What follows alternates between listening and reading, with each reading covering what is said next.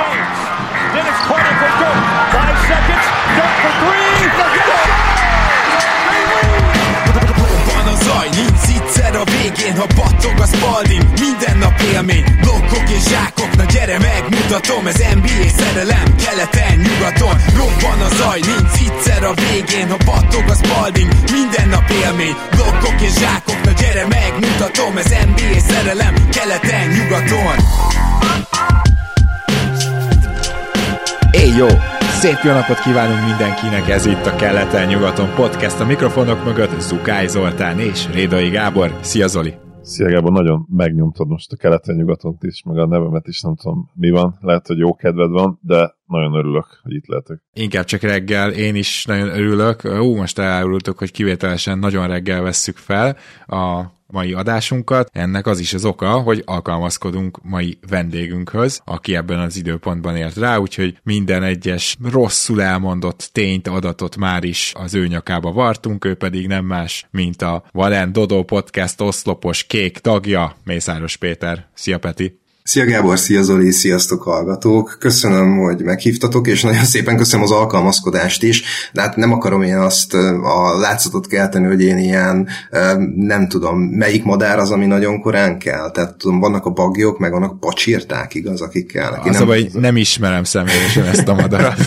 Sem annyit tudok, hogy uh, ugye ővé a kukac Early Bird gets the Igen. úgyhogy... Na hát én sem vagyok annyira Early Bird azért, de most nektek ez, ez szokatlan. Hát ugye nyilván így a családi helyzet indokolja, hogy, hogy a nap elinduljon 8 óra előtt, és 8 óra után már ide juhadhassak tegyük hozzá azért, hogy ez egy nagyon hajnali 4 perc múlva 9 órás kezdés, úgyhogy Gábor kicsit túl dramatizált ezt, legyünk őszintén. De már egymás közt 20 perce beszélgetünk, úgyhogy ha ez jelent valamit, akkor, akkor tényleg korábban keltünk, mint szoktunk, vagy keltetek, mint szoktatok. Akik még korán kelnek, azok a másodéveseink, majd megnézzük, hogy mennyire leltek aranyat eddig, mert elsődleges másodéveseink adásban vagytok, kedves hallgatók, és velük foglalkozunk. Ez úgy alapvetően a tavalyi draft class-t jelentené, kivéve, hogy Chet Holmgremet nem, ugye? Pedig hát az egyébként ugye az összmegítélését ennek a osztálynak jelentősen erősítené, viszont pont itt adás előtt beszélgettünk Zolival, és így dobnám feléd a szót, Peti, hogy igen, talán nem tűnik most ez ilyen Hall of Famerekkel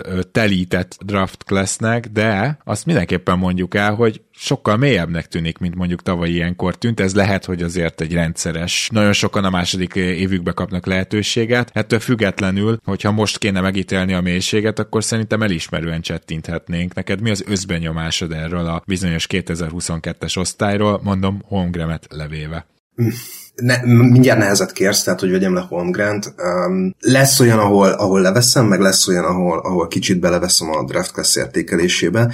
Először is azt látnunk kell, hogy ezt az osztályt úgy vártuk előzetesen, hogy nem volt benne egy klasszikus 1 per 1-es pick, tehát egy olyan, mint egy két Cunningham, vagy egy Zion Williamson, vagy akár egy Scoot Henderson, aki ilyen kaliberű játékos, hogy egy hagyományos drafton egy, egy ilyen klasszikus 1 per 1-es pick, ilyen nem volt. Ez nem azt jelentette, hogy nem lett volna top mélység, közvetlenül az ezt követő tírben, tehát az ilyen, ilyen hagyományos drafton top három játékos, ilyenből azért volt pár, és utána a mélységgel sem tűnt úgy, hogy, hogy nagyon nagy gond lenne. Tehát egy ilyen átlagosabb, vagy jobb átlagos draftnak tűnt, akik közül most tényleg sokan lehetőséget is kaptak, és az ilyen, ilyen igazi bászt az, az nem olyan sok van, vagy olyan játékosok, akikben úgy, úgy benne volt azért ez a potenciális, de sokan kapnak játék lehetőséget roleplayer szerepekben, és amire én még így készültem ilyen összegzésként, hogy azt látom, hogy picit ez a 2002-es vagy 2022-es draft, ez most egy lenyomata annak, hogy um, hogyan gondolkodhatunk prospektekről, hogyan draftolnak a csapatok. Én itt láttam először így nagyon uh, látványosan azt, hogy nyers upside játékosok, akiknek az az erőssége, hogy fiatalok, ők tendenciózusan elkezdtek csúszni. És ez már tavaly is látszott, hogy a nagyon nyers játékosokat hátrébb viszik el, mint akár az azt megelőző években, vagy így a 2010-es évek trendjei között, és felértékelődött az, hogyha, hogyha valaki jó játékos. Például, hogyha visszanézünk az NBA történelmére, nagyon gyakran kerül az elő, hogy hát három-négy évet töltött egyetemen, szépen felépítette magát. Nem tudom, például egy Dennis Rodman, hát közelében nem volt annak, hogy NBA játékos legyen 18-19 évesen, aztán szép pályát futott be, de Scottie Pippen is több éves, egy kis egyetemről érkező játékos volt, és hogy most jutottunk el újra oda, hogy a, a jó játékosok előnyt élveznek a fiatal játékosokhoz képest. Akkor is, hogyha nem biztos, hogy annyira magas az upside, de még erre is valamennyire rácáfol ez a draft, hogy, hogy idősebb játékosok nem rendelkezhetnek upside-dal. Szóval szerintem nagyon izgalmas most, most visszanézni 2022-re. Hát egy kicsit mérges vagyok arra, hogy ezt nem én mondtam be, mert már tavaly megszületett bennem ez a gondolat, amiről most beszélsz, csak tényleg több év, mint a kéne, de azért azt, azt lehet látni, hogy ezeket a trendeket milyen szinten követik a csapatok, tehát az idei drafton egy ilyen nagyon erős visszajelzést kaphatunk erről, függetlenül attól, hogy itt milyen a mélység, vagy a sztármélység. Zoli, mennyire vagy megelégedve egyébként ezzel a 22-es osztályjal, olyan szinten is kérdezem, hogy azért itt a második évükben sokan tudtak berobbanni. Most az teljesen mindegy, hogy nem, mit tudom én, all szintre természetesen, de, de a rotációba oda kerülni, igen, azt sokan meglépték. Ez egy mély és nagyon jó draft volt, ugye, hogyha chat, ahogy beszéltük az adás előtt kicsit, miatt még Peti idért, hogy ha chat nem hagyja ki az első évét, akkor most még inkább mosolyra állna a szánk az adás alatt, mert ő is egy véleményem szerint egyértelműen Hall of Fame tehetség, és van azért szép számmal egyébként olyan játékos, akiből legit NBA játékos lesz, és, és a kívül húzták ki. Sőt, egyébként olyan játékost is találtunk ott, aki, ha nem is mondjuk all lesz, de egy nagyon-nagyon jó csapat kezdője is, akár ugye Kesslert említhetjük, akit ugye a 22. helyen vittek el, vagy Peyton watson aki a védekezésével kezdi bejátszani magát a, a bajnok csapat rotációjába, és akkor még lehetne nem Hardot említeni, akik e, ezek a játékosok mind-mind-mind az első kör vége felé kerültek kiválasztásra. Nyilván ma róluk is lesz szó. Hogyha megnézzük azt, hogy rajtuk kívül ki az, akit lényegesen előrébb draftolnának le, ma, akkor közülük is azért valószínűleg kiemelkedő, ugye Jalen Williams, akit nagyon-nagyon magasan húznának ma már ki. Nyilvánvalóan azért nem a top kettőben, de simán el tudom képzelni, hogy harmadiknak, hogyha most egy redraftot csinálnak, akkor, sőt, hát mi biztos, hogy nem raknánk lejjebb, mint a harmadik hely. Hát az szódziár, viszont akkor beszéljünk szerintem először gyorsan Paulo Bankéróról. Azért, mert róla kicsit beszélgettünk ugye az All-Star kiválasztásnál is, és hát vele kapcsolatban én csak egy olyan gondolatot hoznék, hogy az ilyen típusú játékosoknak úgy tűnik, hogy tényleg hosszú útjuk van, mire az All-Star Julius Randle-t elérik, mert ez a Scotty Barnes, Banquero, Randall egyszerűen azt a jumpert, azt össze kell magabiztosan rakni, és most például ugye nem dobja Randall sem olyan jól a triplát, de neki már a középtávolja is olyan, tehát hogy egyértelmű, hogy ki kell rá menni. Azt hiszem, hogy Banquero és Barnes Barnes is attól szenved, hogy amint visszaesett, visszaesett az az ilyen 38, meg Barnes esetében 40%-os triplázás az elejéről, abban a pillanatban azért látszanak a repedések, és ezek a repedések, ezek nyilván sokféleképpen betömhetők, és az egyik, abban Bankéró már a kezdetek kezdetétől nagyon jó volt, az, hogy büntetőket harcoljon ki az ember, és gyakorlatilag Bankérónak jelenleg ez az egyetlen legit NBA sztár fegyvere, és amit Bankérónál ilyen csalódásként élhet meg az ember, az nyilván az, hogy egyelőre nem nagyon látszik az, hogy, hogy itt nagyon más is van, de elfelejtjük, hogy mitől soroltam ezt a három játékost egy kategóriába, hogy kiválóan passzolnak, hogy tényleg akár duplából, akár palánkalól fantasztikusan passzolnak ki, és szerintem ez egy nagyon nagy érték a négyes poszton, ezen a hibrid, most már tényleg 195 centistől 2 méter 10-ig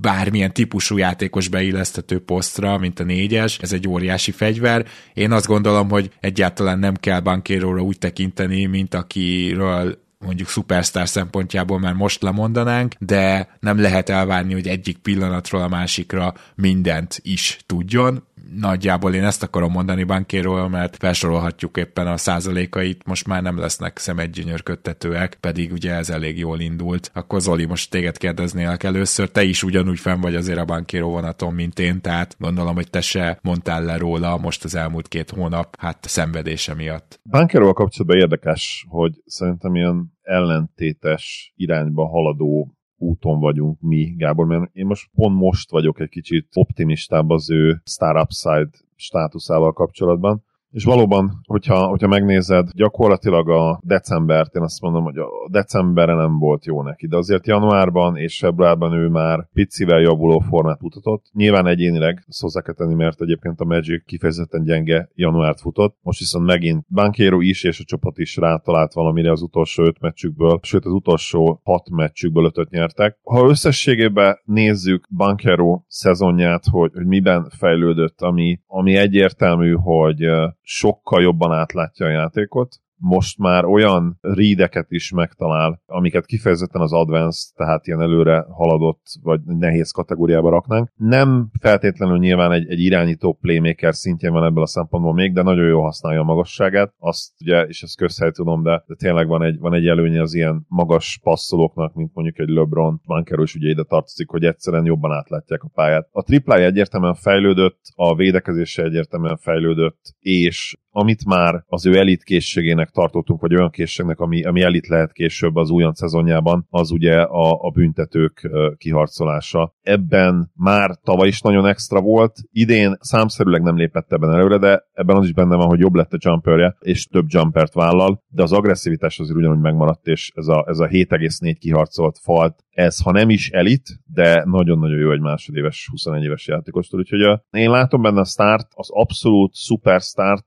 érts top 5-ös játékost, azt még nem, de top 10-12-es plafont simán jelen pillanatban. Hogy állsz te ezzel az utazással, Peti? Azt hiszem, Zolinak most egy mondatába fogok először belekapaszkodni, és akkor innen kötök vissza Bankéróra, hogy azt mondtad, hogy a Lebronok vagy valahogy így fogalmazta, hogy a LeBronok. Tehát azon gondolkodtam, hogy vannak-e LeBronok, és ez Paulo Banquero-nál hát kardinális kérdés, hogy, hogy azt mondhatjuk-e, hogy, hogy a LeBronok, vagyis a magas, jól passzoló labdát kezelni képes játékosok négyes poszt környékén, vagy 4-es 3-as poszt környékén, ez egy létező dolog-e. Vagy LeBron annyira unikum, hogy őt sokkal inkább kellene az ilyen James Harden, Luka Doncic féle nagyobb, erősebb ballhandler irányítóknak a super size változataként elképzelni, és akkor más, más játékosokat kapcsolunk hozzá.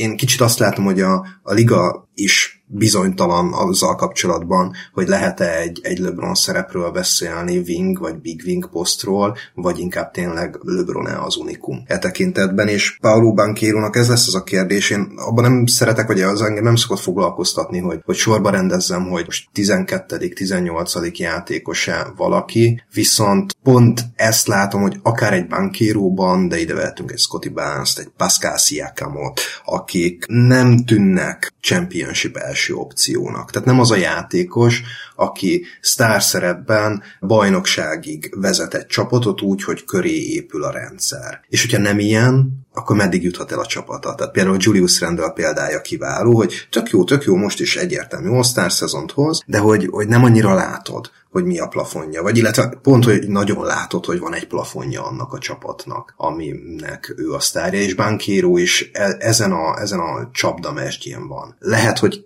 Kavály volt pont az a példa, ahogy, hogy mégis afelé, aki mégis afelé mutat, hogy lehet LeBronokról beszélni, és létezik ez a szerep, és kérdés, hogy Bankéro eljuthat-e erre a szintre. Az szerintem mindenképpen biztató, hogy egy gyengén támadó, jól védekező csapatnak az első opciója, aki ha nem is hatékonyan, de tud pontokat termelni úgy, hogy a védelem elsősorban ráfigyel. Tehát azt szerintem nem kérdés, hogy, hogy ő egy egy NBA sztár, akit látunk, tehát ez a szupersztár határ az, ami, ami vagy áttörhető neki, vagy nem, de én most az elmúlt évek alapján egy kicsit szkeptikus vagyok, hogy, hogy ez a játékos típus, ez igazán olyan-e, akit típusnak nevezhetünk, és, és rend, rendszer szinten körbe lehet úgy építeni, hogy bajnokcsapatot építs. Jokicsról is ezt gondoltuk mondjuk, hogy, hogy nem lehet, de Jokic is unikum. És valahol, valahol ez a kérdésem nekem Bankíróval kapcsolatban, hogy ő egy példája egy kísérlet típusnak, vagy, vagy lehet-e ő maga is unikum.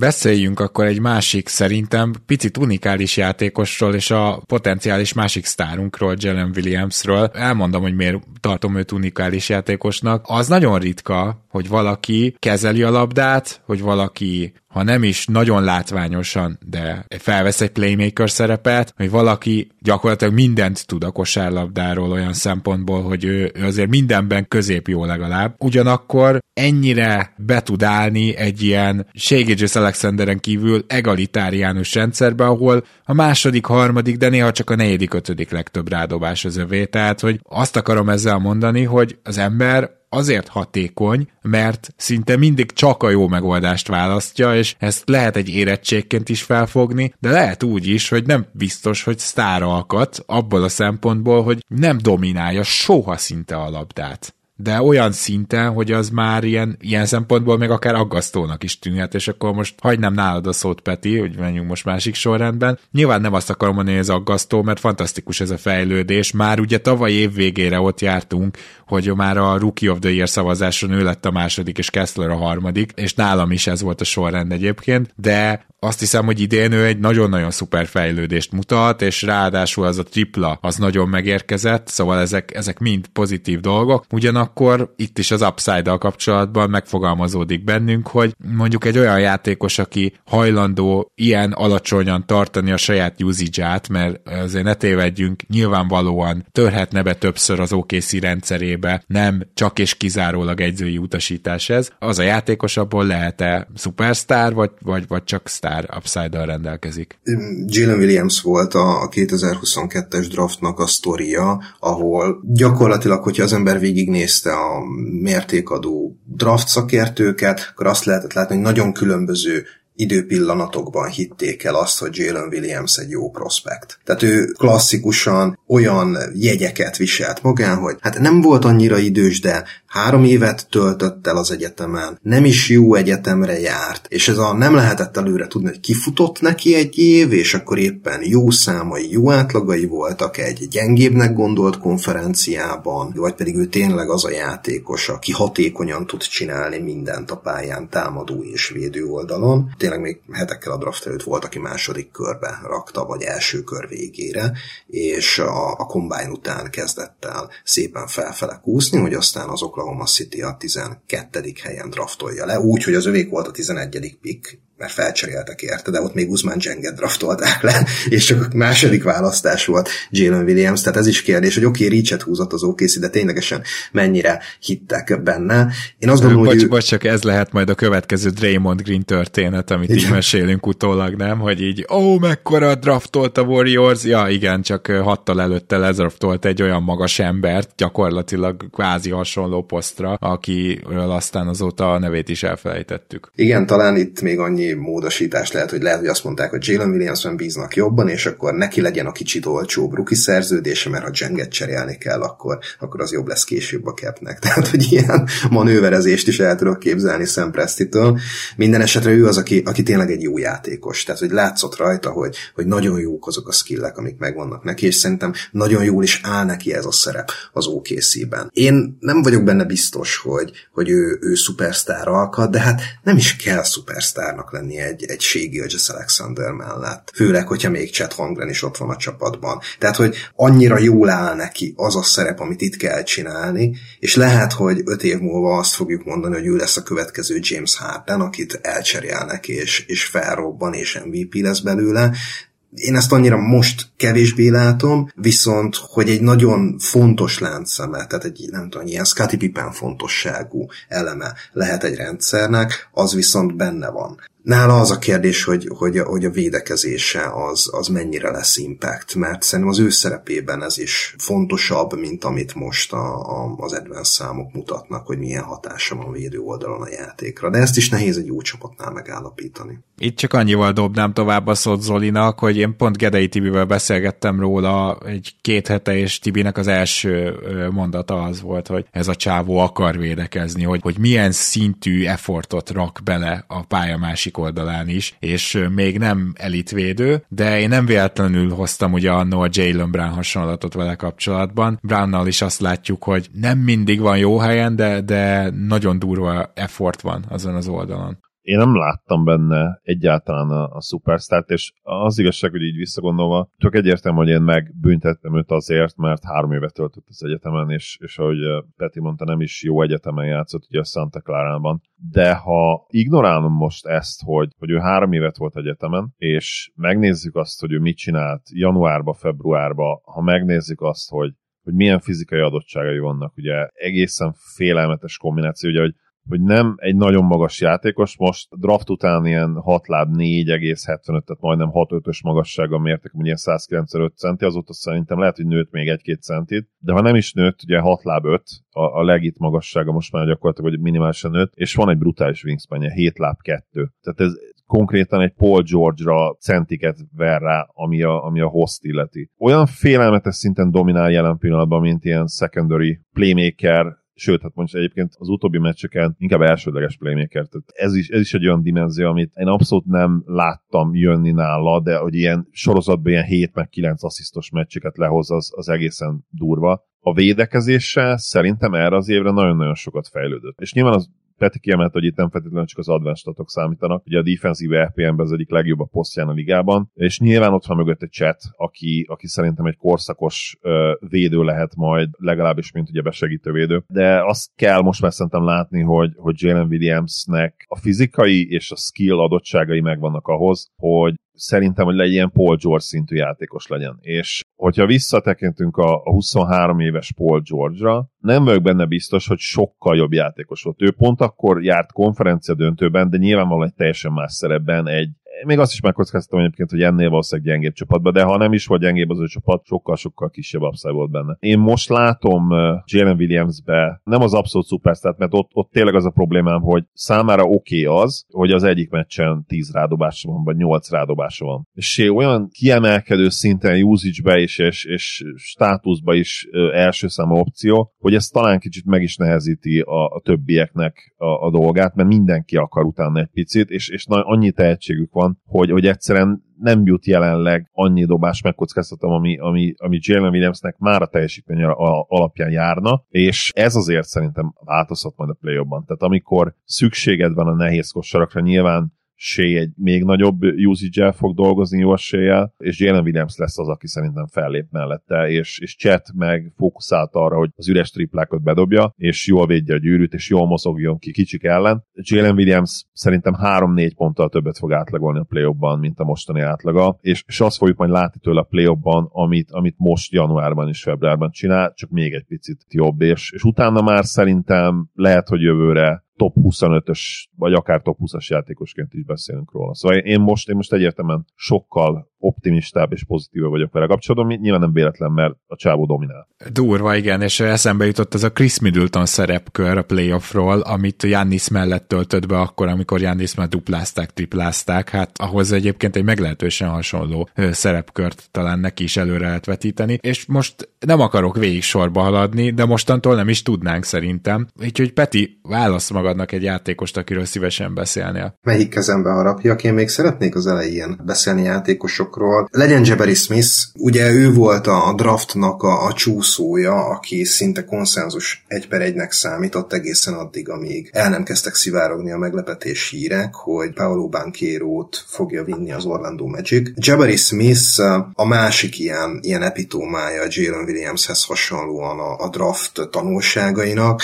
aki mellett azt szólt, hogy borzasztóan fiatal. Olyan skillje van, ami, ami elitnek tűnt, az ő 6 láb 10-es méreteihez képest a triplája az az, az elit elitje volt egyetemen, tehát ez a 40, legit 42% környéki tripla, az nagyon komoly fegyvertény volt, sőt 42% fölötti 43,6%-kal triplázott, és még a draft egyik legfiatalabb játékosa is volt, hiába láttuk, hogy vannak korlátai, hogy nem igazán tudja leütni a labdát, lepattanózgat, a védő oldalon blokkolgat, de nem egy elit, ilyen négyes mobil védő, csak a tripla. Viszont nagyon fiatal, és milyen sztár lehet belőle, és pont azt látjuk eddig két év alatt, hogy önmagában az, hogy fiatal, az nem jelenti azt, hogy egy játékos szükségszerűen mindenben arányosan, és akár az első éveiben ugrásszerűen nőni fog. Én nem akarom ráhúzni a vides söpedőt Jabari Smithre. Én nagyon kedvelem ezt a játékost, aki ő, aki egy oké okay védő, jól lepattanózó és triplát jól dobni képes négyes játékos, de azt is látni kell, hogy, hogy ez a szerep ez mondjuk egy bajnokcsapat harmadik opciójánál magasabbra nem rakhatja őt. És itt most akkor mit gondolunk, hogy harmadik pikkel kiválasztva egy ilyen játékos az pásznak minősül? Vagy éppen, hogy ezt várhatjuk ettől a piktől. Szóval szerintem az ő megítélése ebből a szempontból nagyon izgalmas, és szerintem ő is egy nagyon jó játékos. Tehát ez a, ez a Houston nekem így, így, így nagyon tetszik, ahogy ők építkeznek, mert Udoka szépen megtalálta itt a rendszernek az elemeit, és ők az a csapat, akikben már most látszik, hogy így duzzad az erő, duzzad az energia, és hamarosan nagyon jók tudnak lenni, amikor egy kis rutint szereznek a fiatalok. Kérdés, hogy mennyire jók, de, de nagyon jók, de nem biztos, hogy ez egy bajnok csapat már most, de egy, egy legit playoff csapat ott van bennük, és ebben Jabari Smith nagyon szépen megtalálta a helyét. Én csak annyit tennék hozzá, hogy azért itt védekezésben ő az első év végére is nagyot lépett előre, és szerintem idén is hozza ezt a szintet, ott, ott, ott látok benne potenciált, és a nagyon korai, nem a drafton, hanem mondjuk az első pár hónap után ilyen reménykedő Jaren Jackson Jr. párhuzamok nem, nem tűnnek nekem annyira szörnyűen rossz, vagy szörnyűnek. Igazából kb. Azt az utat járhatja szerintem, amit JJJ, csak azért évvédője nem lesz belőle, de most, hogy mondjak egy nagyon friss példát az elmúlt egy hónapból, Scotty Barnes például nagyon jól fogta. Azt hiszem, hogy egy mozgékony, magas ember, az ma a mai ligában alapból kincset ér, és ez fel is nagyítja, ugye, azt, hogy ő neki mik az értékei, mert pont valami olyan plusza van, ami a jelenlegi ligában az egyik legextrább plusz, amit csak hozzá tudsz rakni a csapatodnak a, a teljesítményéhez, és egyébként ugye ezt az advenstatok is szokták szeretni. A másik, amit vele kapcsolatban el akartam mondani, az egyértelműen az, hogy az ő fejlődése minden másban, amit említettél, Peti, nagyon helyesen szerintem, hogy, hogy azok tényleg brutális gyengeségek, az, hogy ő mennyire képtelen például egyegyezni, az, hogy nincs face játéka, mert alig bírja leütni a labdát. Ezek fejlődtek, csak rohadt mélyről jön. Én se látok benne szupersztár potenciált, de egy talán támadásban, vagy inkább volum triplában még potensebb védekezésben kicsit rosszabb Jaren Jackson Jr.-t, igen, az egy rohadt jó játékos, és az egy értékesebb játékos, mint amilyen jó játékos, mert ez a játékos típus jelen pillanatban ilyen elengedhetetlennek tűnik általában a jól védekező csapatoknak a rosterében. Zoli? Superstart én se látok most Javariban, viszont nagyon-nagyon fiatal még, és azért ő elég nagyot lépett előre a második évére. Lehet, hogy majd egyszer, és főleg amiatt, amit ugye Peti szépen kifejtett, hogy, hogy ő milyen, milyen fantasztikus prospektnek volt kikiáltva mennyire fantasztikus prospektnek tartották a szakértők 16-17-18 éves korában. Ahhoz képest persze lehet még mindig baszt, akkor is, hogyha nem fejlődik innen, de ő, ő egy produktív NBA játékos lesz, ez azért már most látszik. A tripláját, nem azt mondom, hogy feljavítottam, mert ugye ezt is mondta Peti nagyon jó, hogy ő elit triplázza volt tényleg, a, tényleg az egyetemi éve alatt. Inkább csak sok volt neki az NBA, tehát neki nem kellett átkalibrálni a dobását, mert az első szezonjában nagyon jól büntetőzött, tehát ott volt nyilvánvalóan a, a mechanizmus minden, egyszerűen csak mentálisan valószínűleg bele kellett erősödnie az NBA-be, és, és a második évben most már a posztján azért ott van a, a, a jó triplázók között, négy és fél kísérlet, 37 százalék. Erre azt mondod már, hogy ha, ha csak, csak ennyit hoz majd a legjobb évei alatt, az bőven elég és ez már egy fegyver, és ki kell rá lépni egyértelműen. Lepattanózóként nem elit, de jó, tényleg jó lepattanózó. Playmakingben majd szeretnék egy kicsit többet látni, ott talán nem lépett előre, de egyébként szinte minden másban, igen.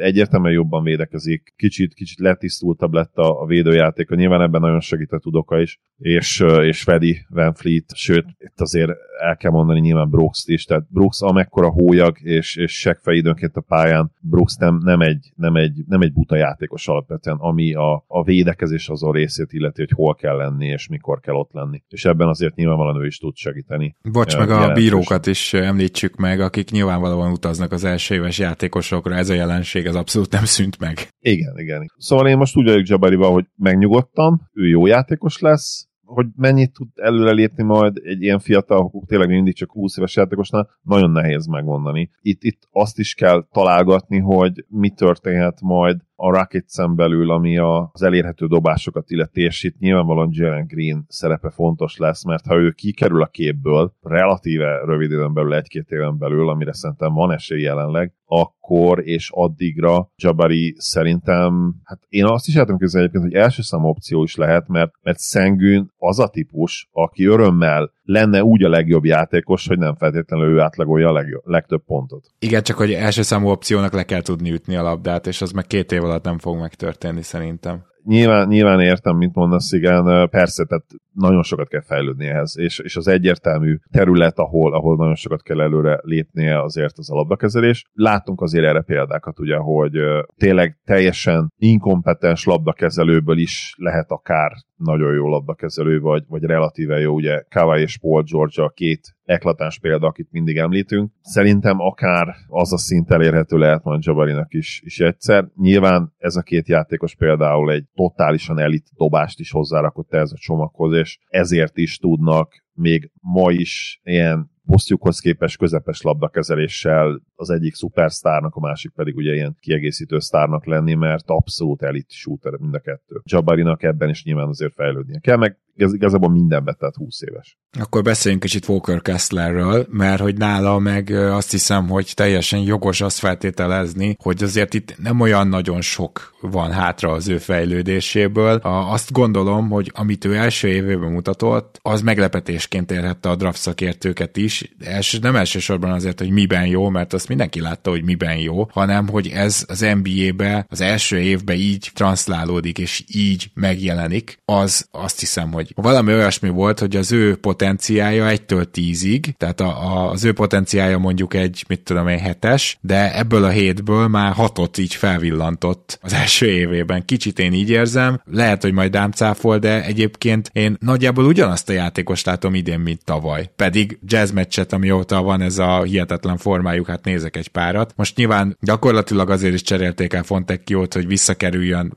Walker a kezdőbe, és szépen leküldték hármasba Markenen jelente, hogy azt megjósoltam. Nem mintha ezt jó dolognak tartanám, nem mintha ez csapat szempontjából így egyetértenék, de az biztos, hogy most megint visszakerül a kezdőbe, úgyhogy amit tavaly bejárt utat, a tavalyi útja ugye szintén a padról vezetett, azt idén is bejárja, és nagyon hasonló a szezonja is, úgyhogy ez egy jó kérdés, és Petinek teszem fel akkor, hogy szerinted mennyi van még benne? Nyilván azzal totál elégedett lenne mindenki, ha ő egész karrierjében ezt a tényleg jó gyűrűvédő, nem teljesen elveszett a periméteren, tehát nem ez a bója és hatékony befejező, hatékony rollman szerepet tudná hozni. Szerintem Volker Kessler már most túl teljesítette a potenciáját. Tehát ez az egyik utolsó mondat, amit elmondtál, hogy nem az a búja a periméteren, tehát nála ez volt a, a félelmem nekem is, meg másoknak is, hogy ő egyszerűen túl lassú a mai játékhoz. Tehát, hogy tudjuk, hogy, hogy mit ér egy rim protector magas, aki liga elit blokkoló, és a méretei is megvannak hozzá, hogy, hogy bezárja ott azt az ajtót, ami, ami a gyűrűhöz vezet a festékben, de hogyha egy kicsit kimozdítod, hogyha egy kicsit futnia kell, akkor mire elég a lábsebessége, és én nem láttam benne ezt a lábsebességet a draft előtt. Tehát ez, ez szerintem már egy olyan szintlépés, ami miatt, hát most nem, nem is számoltam, hogy negyedik vagy ötödik játékosként beszélünk róla, de nagyon magasan ebben a klaszban, pedig még vannak kifejezetten izgalmas fiatalok is. Úgyhogy én nem hiszem, hogy, hogy ő, ő fog még bármiben fejlődni. Szerintem már ez egy nagyon szép pálya, hogy ő egy ilyen kezdő center szintet tud hozni, és pályán tudott maradni az első szezonjában 23 percet, most meg már 23,2 percet tud átlagosan pályán maradni. Ha csak ennyi lesz, hát abból sincsen semmi probléma.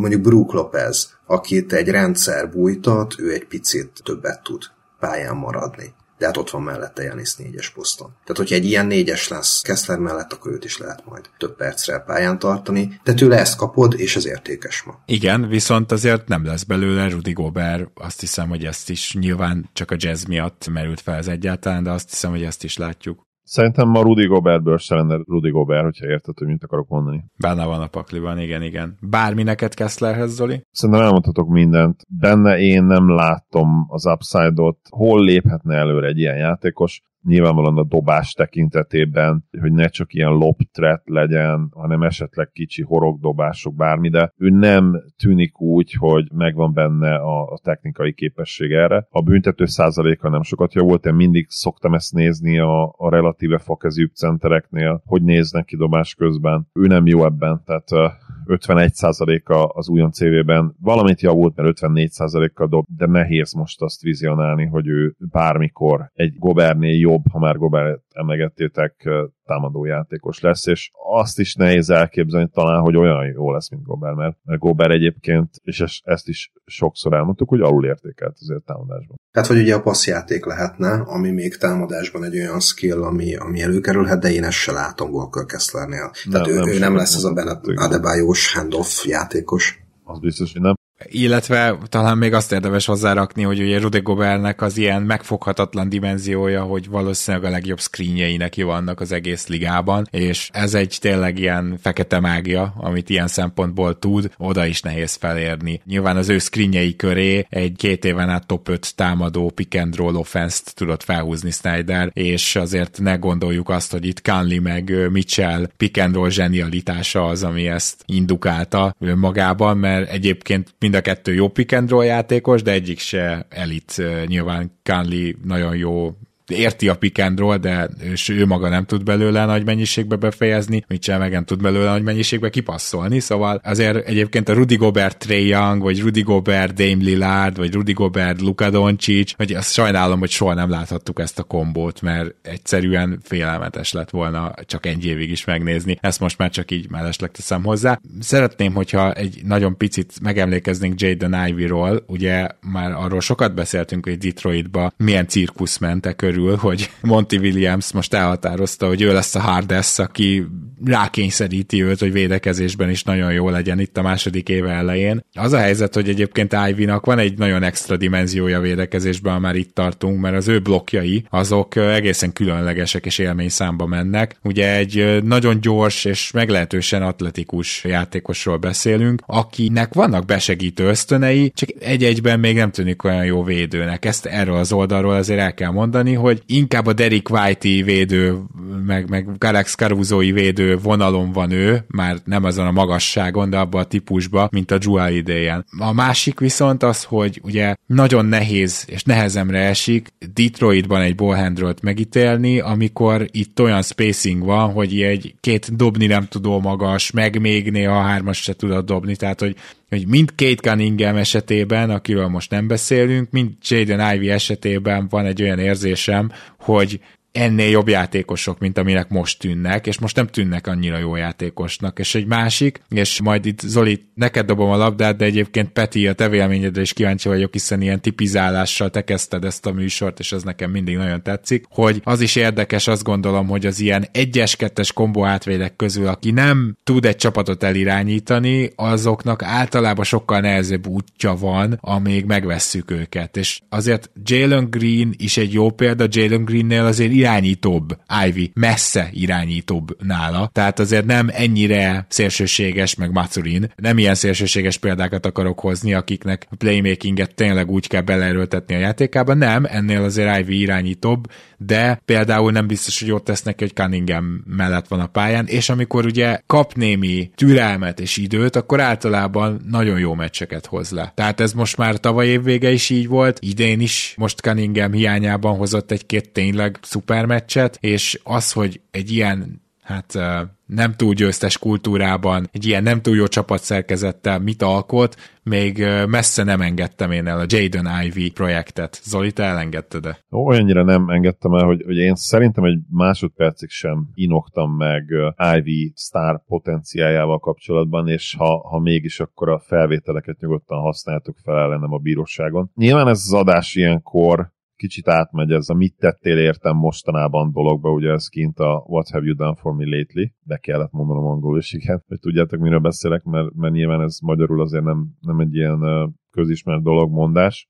Ivy egészen brutális februártól eddig. Nyilván ez egy ötmeccses minta, de ha visszanézünk januárra, akkor ott is azért látunk egy 22-5-6-os meccset, látunk egy 32 pontos, 6 asszisztos meccset, látunk egy csomó olyan meccset, ahol 20 pont közelébe volt relatíve jó százalékkal, jól triplázott konzisztensen az egész hónapban. Na most ehhez képest még inkább szintet emelt, nyilván még egyszer mondom 5 meccsre egyelőre, de februári mintánk ennyi. Volt 7 per 7-es tripla meccse, amit én nem tartottam volna lehetségesnek Jaden Ivy-nál. És az a durva, hogy ez a meccset megelőzte egy 5 per 7-es tripla mérkőzés. Tehát ha ilyenek benne vannak, nyilván egy-egy eset lehet véletlen, de, de januárban volt neki 3 per 7, 4 per 6, és egy csomó 2 per 3, 3 per 4, 2 per 5, tehát ilyen, ilyen jó triplázó mérkőzések, és ez számomra benne megerősítette azt, hogy ő, hogy ő egy egészen külön különleges támadó prospekt, és igen, nem tűnik úgy, hogy megvan benne az az igazi, a méreteihez elvileg szükséges elite playmaking szikra potenciál. Ez valószínűleg nincs meg benne, tehát inkább neki secondary playmaker max potenciál van, ami a passzjátékot illeti, de mint scorer, basszus, hát nagyon durva ez a csomag, ami neki van. Ez a ez az első lépés, a, a labdakezelés is, ami még fog fejlődni. Ugye az ő labdakezelése az a tavaly előtti évhez képest is az újon CV-re fejlődött, az újon CV-hez képest is fejlődött a második évre. És szerintem ő, ő alapvetően az a, az a játékos lesz, aki más típusú, de én ilyen Tyrese Maxi féle ugrást várok tőle majd támadásban egy-két éven belül. Hasonló, egyébként fizikumra hasonló a két játékos. Ivy nem lesz olyan triplázó nagy valószínűséggel, bár Maxiről se gondoltuk volna, hogy olyan triplázó lehet, mint amilyen lett egyébként ilyen rövid időn belül, tehát az is egy félelmetes meglepetés volt. Viszont Ivy sokkal A, a sebesség jobb. ott van, az biztos. Igen. Hát sőt, hát szerintem atletikailag még jobb, vertikálisan még jobb, és tényleg, hogyha csak a támadást nézzük, akkor szerintem nagyon-nagyon komoly potenciál van benne. Tényleg az egyetlen fájdalom, hogy nem látom benne azt a d féle igazi játékszervezői intelligenciát, mert d azért legyünk őszinték, már elég korán gyakorlatilag egy irányító volt. Ez, ez a dimenzió hiányzik Ivy-ból, és ez akadályozhatja majd meg azt, hogy, hogy elérje az abszolút szupersztár státuszt, de sztár potenciált, érts többszörös all és mondjuk egy bajnokcsapat második legjobb játékosa, azt egy jelen pillanatban simán látom benne. Mm, én csak úgy mennék fogalmazni, ez a max. De igen, tehát ezért közel ugyanazt mondjuk. Peti? Közel ugyanazt, igen nem olyan szexik mostanában a scorer kettesek. Tehát ugye véd volt talán az utolsó ilyen nagy scorer kettes, és azóta mindenkitől kicsit azt várjuk el, hogy James Harden legyen, hogy ha már elsősorban a pontszerzés a fegyvere, akkor lehessen köré felhúzni egy naprendszert, amiből legalább, legalább valahogy ki tud passzolni, akkor is, hogyha nem ilyen Lucas szinten zseniális, ösztönös playmakinget és pályát átlátó játékintelligenciát vissza a parketre, de valahogy oldja meg, hogy akkor ő a fő handler, és legyenek meg az asszisztjai, és akkor alá dolgozik dolgozik a csapat. Valahogy, mintha kicsit azt látnám, hogy alulértékeljük a Devin Bookeröket, alulértékeljük a, a Donovan Mitchelleket, akik elsősorban szkórerek és valamilyen elit skilljükre nem mind a kettő ugyanarra, de általában ez a, ez a scorer kettes tír jellemzően az atletikusságára szokott építeni, mert hogy aki a dobására épít, az könnyebben beilleszthető kiegészítőként egy másik ballhandler mellé. Szóval mindig nagyon nehéz ezeket a játékosokat rendszerben látni, és talán helyükön kezelni. Nagyon látványos, nagyon jól néz ki, nagyon sok pontot tud majd átlagolni a ligában, de hogy ez mire elég, az egy jó kérdés. Szerintem egyébként két Cunningham mellett nagyon sokra. Én már a drafton is imádtam az ő párosukat, és most is azt gondolom, hogy ebben a párosításban, ebben a one two nagyon nagy potenciál van, mert azért ez tényleg félelmetes, amikor hmm, mo- most az, az Ivy atletikusságával próbáljuk megverni a védelmet. Hmm, most a, a, a Cunninghamnek a passzaival próbáljuk megverni a védelmet figyelmet. Tehát, hogy csapat lesz körülöttük, akkor ezt szerintem megláthatjuk, és most őt tényleg nagyítóval kell figyelni, mert most döntött úgy Troy Weaver, hogy akkor legyen csapat körülöttük, és nem szórakoznak tovább a Kevin Knoxokkal, meg Marvin Bagley-kkel. James Wiseman még ott maradt Mementónak, de igazából most már kicserélődött a, a Detroit Pistons, tehát a Fontekiók vannak mellette. A, nem is tudom, kikerült még oda hirtelen. Tehát, hogy de nagyon-nagyon jó kis játékosok, nagyon jó kis roleplayerek. Most Troy Brown pont eszembe jutott, de nyilván nem ő a legfontosabb. Szóval most kell megnézni ezt a Detroit Pistons, hogy normális szerepüket tudó abban a skill setben jók, jó játékosokkal, amire itt szükség van, mire fog menni ez a csapat tavasszal, és mi lesz ebben Ivy szerepe. Maradjunk már nálad és Detroitban, mert Zolival mi megbeszéltük, ugye Zoli hozta fel ezt, hogy egy kicsit ilyen Dramondi úton megy Durán, és Jelen Durán azt kell, hogy mondjam, hogy, hogy ez egy nagyon jó megfigyelés Zolitól egyelőre. Én is úgy látom, hogy uh, impact nélkül fantasztikus számok, de ugye azért ne zárjuk ki azt, hogy ehhez majd Impact is csatlakozik. Én Duránnél én elsősorban azt figyelem, hogy védekezésben az egy-két tényleg látványos blokk, meg a jó lepattanózás mikor tűnik majd úgy, hogy a csapatnak az eredményességét is befolyásolja. Ezt most nem ilyen általánosságban mondom, hanem a szemtesztesen befolyásolja igazából. Tehát, hogy a szemtesztnél is azt látom, hogy jó az a első erőfeszítés, amivel oda megy, amivel esetleg egy gyenge oldali besegítésből kioszt egy blokkot, és utána pedig megszűnik védekezni. Például szóval ezek az ilyen ilyen motor kérdések, hogy azt mondták, hogy milyen jó motorja van. Igen, milyen jó motorja van, ugye az első nagyobb erőfeszítésig. Hú, um, igen, de tehát Jalen Duran is nagyon fiatal. Ja, egyébként, bocsánat, az előbb feltűnt, hogy Jaden ivy pont ma az adásunk nap, felvételének napján van a születésnapja, tehát Isten éltesse február Boldog 13-án Jaden ivy Szóval Jalen Duran még, még alig múlt 20 éves, és szerintem ő pontosan ott tart, ahol egy 20 éves magas embernek tartania kell. És nála én semmilyen jóslásban nem merek belemenni. Tehát azt szerintem nagyon jót tesz neki, hogy nem kell um, Drummond is szerepbe kerülnie, ahol a, a képességeinek, még akár a, a, az adott írában a skillsetjének nem megfelelő, hanem annál jóval nagyobb usage mellett termelheti a számokat, és elhihette akkor, hogy jó.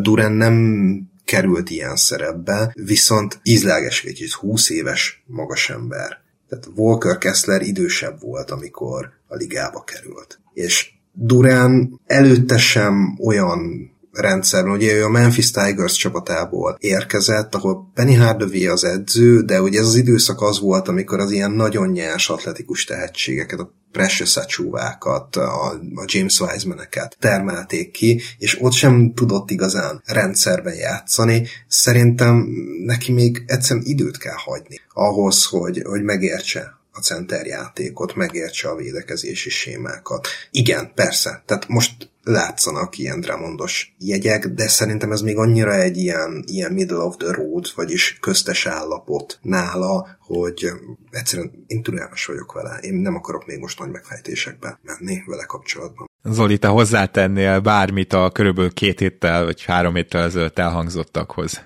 Igen, annyit, és szerintem két dolgot, és szerintem ez fontos két dolog hogy a prototípus az ez, ez a Drummond, és az impactet még tényleg ne, azért nehéz lemérni, mert voltak Drummond-szerű játékosok a múltban, szép számmal, akiknek egyébként volt impactje. De mivel a Pistons annyira gyenge ugye jelenleg, ezt nem lehet még egyszerűen lemérni, és ezért is értek egyet abszolút Petivel abban, hogy nem érdemes jósolni vele kapcsolatban, mert lehetetlen. A másik dolog viszont, hogy fényévekkel jobb büntetőző, mint Dramon. Tehát ez a srác konkrétan majdnem 90%-kal büntetőzik most februárban, és nyilván ez pici minta, de azért volt már ebben 9 per 10-es mérkőzése, és volt közte 6 per 6 tehát ilyeneket soha a büdös életben nem látná Dramontól, és ez, az, hogy valaki ennyire jobb büntetőzés, egyébként 73%-kal büntetőzött ugye januárban is, 68%-kal büntetőzött decemberben, 66%-kal ugye a szezon elején, és még a, a legrosszabb kezdés is, az első hónap is,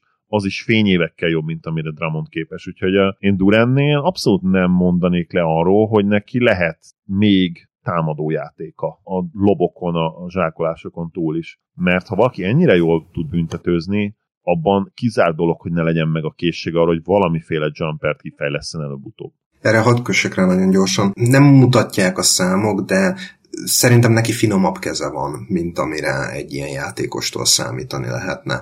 Én triplát, hát még bedobottat nem láttam tőle, az NBA-ben biztos, hogy nem dobott be. Szerintem az egyetemen sem, viszont nem tűnt sose rossznak az a, az a jumper mozdulat, amit hogyha rá kényszerült, akkor középtávolról eleresztett. Tehát ebben, ebben lehet benne kakaó. Nem biztos, hogy népszerű kom, de mondjuk Aitonnak is finom keze van, tehát hogy a, a hozzá hasonló dobása elképzelhető, hogy lesz. Meg egy jó út is, amit követhet, vagy ha csak a jumperre gondolunk, akkor jó még, aki ide tartozhat. Nagyon szerettem volna most ez ebbe a pillanatba, mondjuk így a szezon első két hónapja után Mark Williamsről beszélni, csak ő azóta sérült. De egyébként Mark Williamsben például nem biztos, hogy megvan ez a lehetőség támadásban, viszont lehet, hogy csak azért, mert egy lobby irányító mellett játszott, egy tényleg nagyon jó passzoló irányító mellett, de ebben nekem nagyon-nagyon meggyőző volt, és védekezésben is, ha nincs is olyan lepattanózó, mint Durán, de összességében érettebbnek tűnik, és meggyőzőbbnek. Tehát, hogy Mark Williamsre én majd azért rávetem még vigyázó szemeimet, csak megvárom még szerencsétlen visszatér, és ugye tavaly is volt egy kisebb sérülése, most meg egy nagyobb, ezt is érdemes lesz monitorozni. Majd visszatérhettek rá is, bár hát ugye nem nagyon vannak új információink, de én arra gondoltam, hogy beszéljünk már egy kicsit egy másik ilyen kicsit empty stat guy-nak bélyegzett játékosról, Benedikt Matherinről, aki azért szép csendben szerencsére tudta fejleszteni például a tripláját idénre, és éppen ezért, bár még mindig eléggé fekete lyuk, ahogy ugye becézték is, és elnevezték első éve végére, de ettől függetlenül egy nagyon picit többet passzol, és egy picit jobb off the ball játékos, tehát elindult ő a jó irányba, és azt a scoringot, amit az első hát pár hónapjában felvillantott, mert ugye nem azt akarom mondani az első évében, mert az első év második fele az ilyen szempontból sem sikerült jól neki, azt azért nagyjából hozza, úgyhogy Maturin is elindult egy kicsit olyan úton, hogy igen, lehet, hogy empty start guy-nak is gondolhattuk, de talán van fény az alagút végén. Ugyanakkor azt azért el kell mondani, hogy ő viszont tényleg az a playmaking nélküli scorer kettes, tehát egyáltalán nem az Ivy dimenzió, de még a Jalen Green dimenziót is alig üti. Szóval, hogy ugye ez a játékos, ha nem hatodik ember lesz, akkor mondjuk nem olyan könnyű elképzelni, hogy mit csinálsz vele, főként azért, mert ugye ő hát az atletizmusát megcáfolva szörnyű védő, és még mindig rossz. Tehát, hogy, hogy azért ez egy nagyon-nagyon szélsőséges játékos ilyen szempontból, és amikor vannak elit skilljeid is, büntető kiarcolás, scoring, az lehet elit nála, és emellett pedig szélsőségesen gyenge részei a játékodnak, playmaking védekezés, akkor ugye rohadt nehéz téged beilleszteni igazából bármilyen bajnok esélyes csapatba. Nem tudom, Zoli, ezzel egyetértesz A Maturin Maturin vonaton én talán soha nem ültem fent, így rémlik legalábbis. Azért te az a... elején, az elején felültél arra a vonatra, a első pár max, hónap után.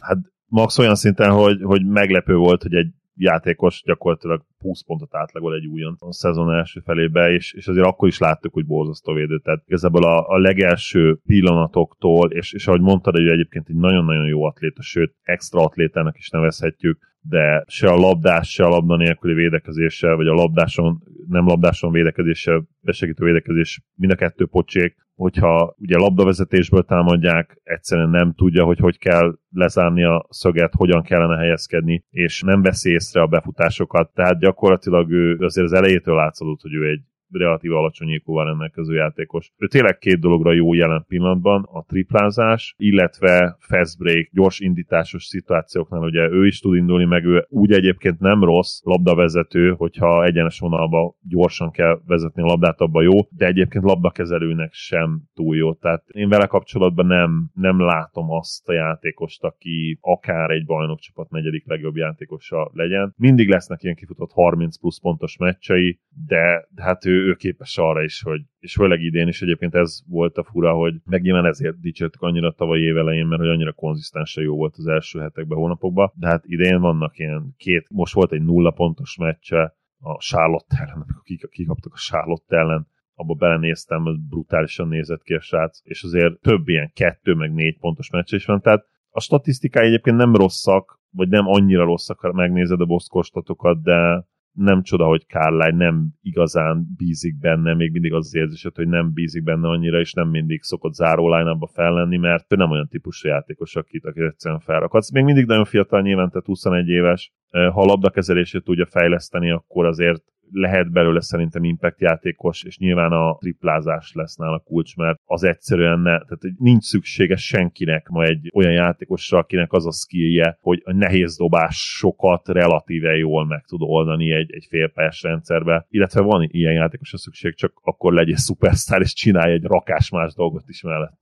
Igen, ezt mondjuk nagyon alá tudom írni, Peti nem is tudom, hogy fel tudok idézni még egy ilyen játékost, mint Benedict Mathurin, akinél ennyire távol van egymástól a skillset, vagy a toolbox, tehát az az eszközkészlet, amivel rendelkezik, és a játékstílus. Ő amikor az első évét töltötte az Arizona Egyetemen, akkor um, spot-up shooter volt, és gyakorlatilag egy ilyen másodévére Elite 3 prospektnek tűnt, amihez minden atleticizmusa, a tripla dobása is megvolt, azzal az ígérettel, hogy egy kicsit minden mást is hozzá tud majd tenni, egy kicsit passzolni, egy kicsit leütni a labdát, tehát, hogy egy, egy ilyen igazi túvé állat, akire minden csapat vágyik, hogy ilyen atletikus játékos legyen kettes poszton, és utána a második évében meg, megkapott egy nagyobb szerepet, és elkezdett nem így játszani, és azóta sem így játszik, hanem ezt a nem olyan borzasztóak most a, a, a százalékai, de hát azért ő nem egy hatékony játékos, tehát ez a nem, nem hatékony scorer kettes, és itt innentől kezdve meg megáll a tudomány. Tehát, hogy mit kezdjünk azzal a játékossal, aki nem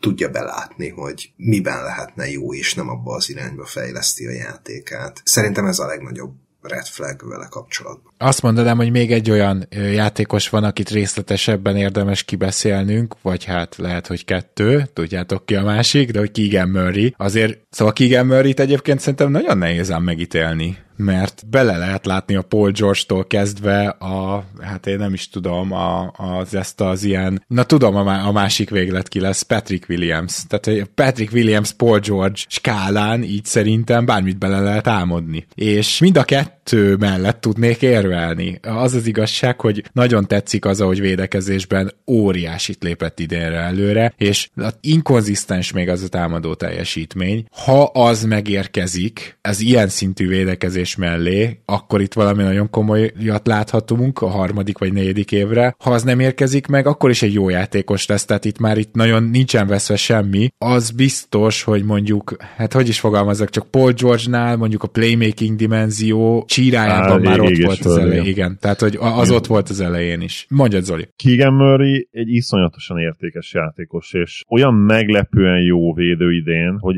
én igazából készen állok azt mondani, hogy ha nem ebben a Kings Kingsbe játszana, már lehet, hogy most oda sorolnánk a liga ha nem is feltétlenül legjobb, de legfegyelmezettebb periméter védői közé. Az, hogy rendszeresen megkapja a legjobb játékosokat a nyakába, és ISO, konkrétan ISO szituációkban nem nagyon lehet pontot dobni ellen. Tehát azt hiszem, hogy liga első, ugye védekező ISO possessionben, az ellen dobott hatékonyság tekintetében elképesztő. Tehát annyira intelligens, mert ugye nem egy szuperatléta, de olyan szinten jól használja a testét, és annyira okos, hogy tényleg kilóg pozitívan ebből, ugye nem jó védekező Kingsből. És támadó oldalon nyilván két hatalmas akadály van neki, a playmaking és a büntető kiarcolás. Tehát tehát bármennyire is lehetek én izgatott Keegan Murray-vel kapcsolatban, hogy mennyire rohadt értékes játékos, mert tényleg az. Tehát őt azonnal berakhatnánk mondjuk egy Nuggetsbe, és simán. Szerintem jobb lenne a Nuggets, ha kicserélnéd MPG-t vele. Őszintén ezt gondolom. Tehát a bajnokcsapat negyedik legjobb játékosa lehetne úgy, hogy, hogy jobb, mint a mostani negyedik legjobb játékos a meggyőződésem. És úgy, hogy ahhoz semmit nem kéne fejlődni, a most erre a playoffra kicserélnéd, szerintem ez történne. De ugyanakkor meg olyan hihetetlen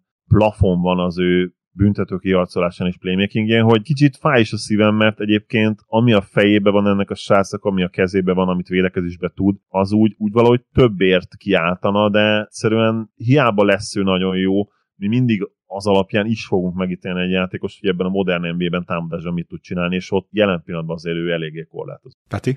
Én nagyon szeretem Keegan Murray-t és a játékát, különösen amiatt, hogy ennyire megtalálja magát a védekező szerepben, és ugye a Sacramento Kingsnél van ez a, ez a fux, ez a nagy arany nyaklánc, amit a meccs védőjének adnak ki mindig a mérkőzés után, a saját csapat legjobb védője közül, ezt ő többször megszerezte talán már ki is bérelte magának a csapaton belül, és mérhetetlenül szimpatikus, hogy ezt ő identitásává teszi, hogy ő erre hajt. És a támadó oldalon meg nem tudom, hogy meg tudjuk-e őt ítélni. Tehát ugye itt egy Sabonis és Fox köré felépített offense-ben kellene megtalálnia a szerepét, ahol ráadásul ott van mellette Harrison Barnes is, aki körülbelül ugyanazokat a spotokat, ugyanazokat a szerepeket tudja vagy tudná ellátni, és akkor így ketten oldják meg a, a hármas, négyes posztokat.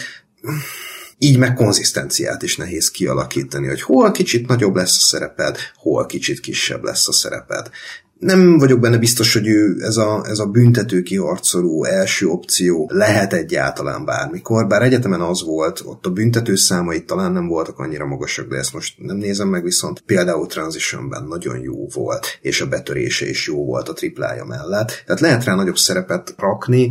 Én azt gondolom, hogy ő ez az ilyen védekezésben két szinten jobb Tobias Harris kaliberű játékos, akiből tudod, hogy kijöhet egy all hogyha véletlenül egy, egy első vagy egy A, egy B opció szerepet kap, de alapvetően azért mégiscsak egy harmadik, vagy esetleg negyedik legjobb játékosa lehet egy új csapatnak. Hagy maradjon nálad a szó, Peti, azért, mert el kell mesélnem azt, hogy amikor az idei nyári ligában láttam Vince Williams-t, mindig tízzel osztom, amit nyári ligában látok, de így leesett az állam, hogy ez NBA játékos. Azonnal cseréltem érte a közös kis fantasy ligánkban, úgyhogy two szerződésem volt valaki másnál, és másfél szekundot adtam fel érte. Most azt hiszem, hogy ezt az egész liga úgy nézi, hogy az egyik legjobb hát húzás volt, és konkrétan tényleg két Summer League meccs elég volt nekem, hogy azt mondjam, hogy úristen, ez a játékos te tavaly nem játszott és aztán az első, az idény első hónapjában sérült volt, és megérkezett, és most lehet, hogy beszélhetnénk éppen David Radiról, vagy Jake Leravierről, a Memphisnek a két tavalyi pikjéről, de nem róla kell beszélnem, arról a játékosról, aki gyakorlatilag üstökösként felülmúlta őket, akinek van meglepően playmakingje, még nem elit labdakezelése, de abszolút le tudja ütni a labdát, és aki egy